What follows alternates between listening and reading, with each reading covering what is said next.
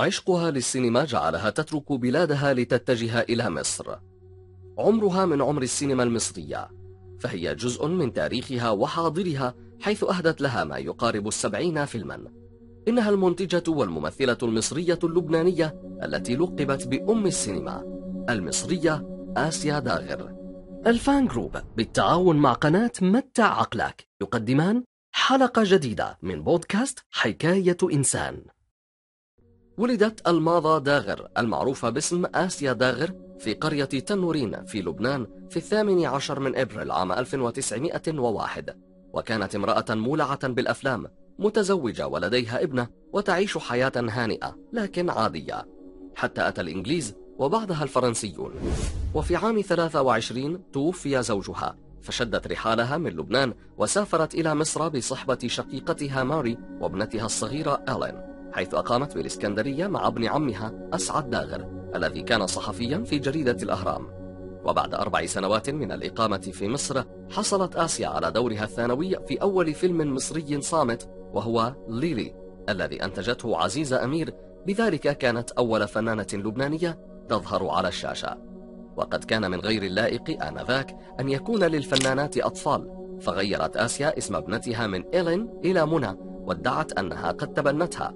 وهي التي عرفناها نجمة سينمائية بعد ذلك وتزوجت من أشهر رجال القانون في مصر بعد إشهار إسلامها هو علي منصور المحامي. ظلت آسيا داغر غير مشهورة في عالم التمثيل بسبب أدائها المتكلف في الصناعة الصامتة فضلا عن لهجتها اللبنانية التي لم تلقى قبولا عند المصريين إلا أنها لم تيأس وحصلت داغر على الجنسية المصرية عام 33 في عام 27 أسست آسيا مع المخرج أحمد جلال وابنة شقيقتها الفنانة ماري كويني شركة لوتس فيلم لإنتاج وتوزيع الأفلام والتي استمرت في الإنتاج بينما توقفت شركات إبراهيم لاما وبدر لاما وعزيز أمير وبهيج حافظ. ولذلك استحقت لقب عميدة المنتجين وأصبحت شركتها لوتس فيلم أقدم وأطول شركات الإنتاج السينمائي المصري عمرا. في البداية لم يكن لدى داغر وشريكيها لا أموال هوليوود الضخمة ولا فريق من الفنانين المدربين فكانوا يجمعون الأصدقاء وبعض أفراد العائلة لتأدية الأدوار الباقية كما عوضهم ذكاؤهم وعملهم الجاد عن نقص الأموال كما كانوا يعلقون أشرطة أفلامهم على السطح لتجف. وقيل أن آسيا كانت تعمل 19 أو 20 ساعة يوميا ولأنها لم تكن تجيد القراءة فقد كانت تجعل ماري كويني تقرأ لها نصوص الأفلام.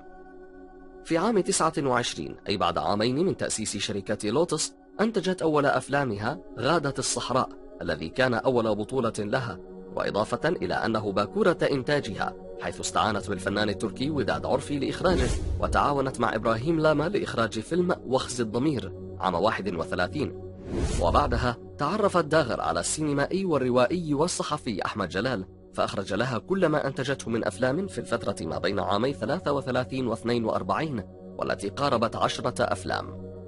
منذ ذلك الحين حظيت لوتس بشهرة واسعة وأصبحت أفلامها تعرض في القاهرة وبيروت. لكن سرعان ما أحدثت تلك الشهرة جدلا واسعا خاصة بعد الإعلان عن فيلم الخيال العلمي عيون ساحرة عام 34 وأرجع البعض سبب اختيار هذا الاسم للفيلم إلى امتلاكها عيونا خضراء ساحرة لكن رفضته الرقابة مباشرة لتناوله موضوع إحياء الموتى والذي سوف يثير غضب الشعب ورجال الدين.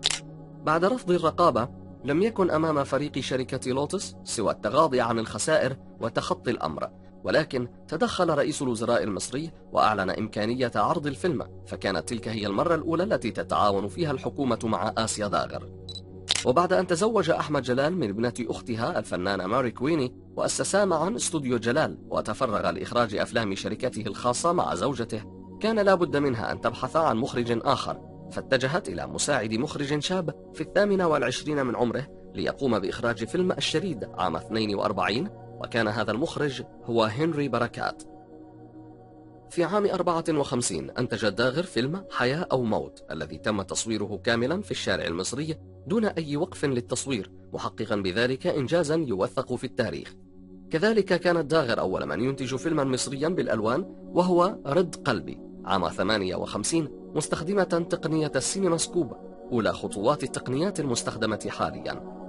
تعتبر آسيا صانعة لأهم المخرجين والممثلين في تلك الفترة فقد قدمت داغر للسينما المصرية مخرجين جدد أصبحوا من الكبار في عالم الإخراج فيما بعد. وإضافة لذلك قدمت عددا من النجوم الذين اكتشفتهم وقدمتهم للشاشة وعلى رأسهم فاتن حمامة وصباح.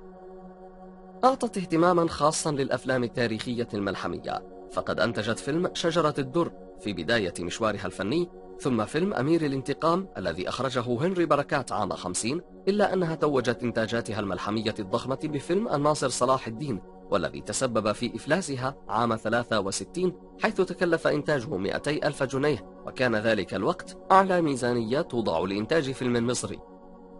وقد استمر الإعداد للفيلم لمدة خمس سنوات وكان من المفترض أن يخرجه عز الدين ذو الفقار ولكنه مرض أثناء كتابة السيناريو وذلك بعد أن تعاقدت مع الممثلين فلم يكن منها إلا أن تؤجل البدء في العمل حتى نصحها ذو الفقار بعد أن اشتد عليه المرض بالاستعانة بالمخرج يوسف شاهين وكان هذا أول تعامل لها معه وقد اضطرت داغر لرهن منزلها وسيارتها حتى أنها باعت أثاث المنزل من أجل تغطية نفقات الفيلم.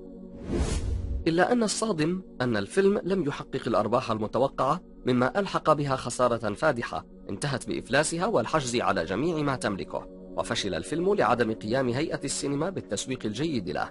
ورغم عدم نجاح الفيلم جماهيريا اعتبرته وزارة الثقافة نقطة تحول في تاريخ السينما المصرية وكرمها وزير الثقافة حينها ومنحها جائزة مالية بسيطة لتساعدها في سداد ديونها. وقد صنف الفيلم ضمن أفضل مئة فيلم في تاريخ السينما المصرية على الإطلاق.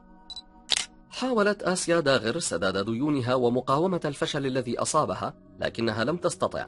ففي عام 67 أنتجت فيلم اللقاء الثاني كمحاولة لتعويض خسارتها السابقة ولكن لم يحقق الفيلم أيضا النتائج المرغوبة.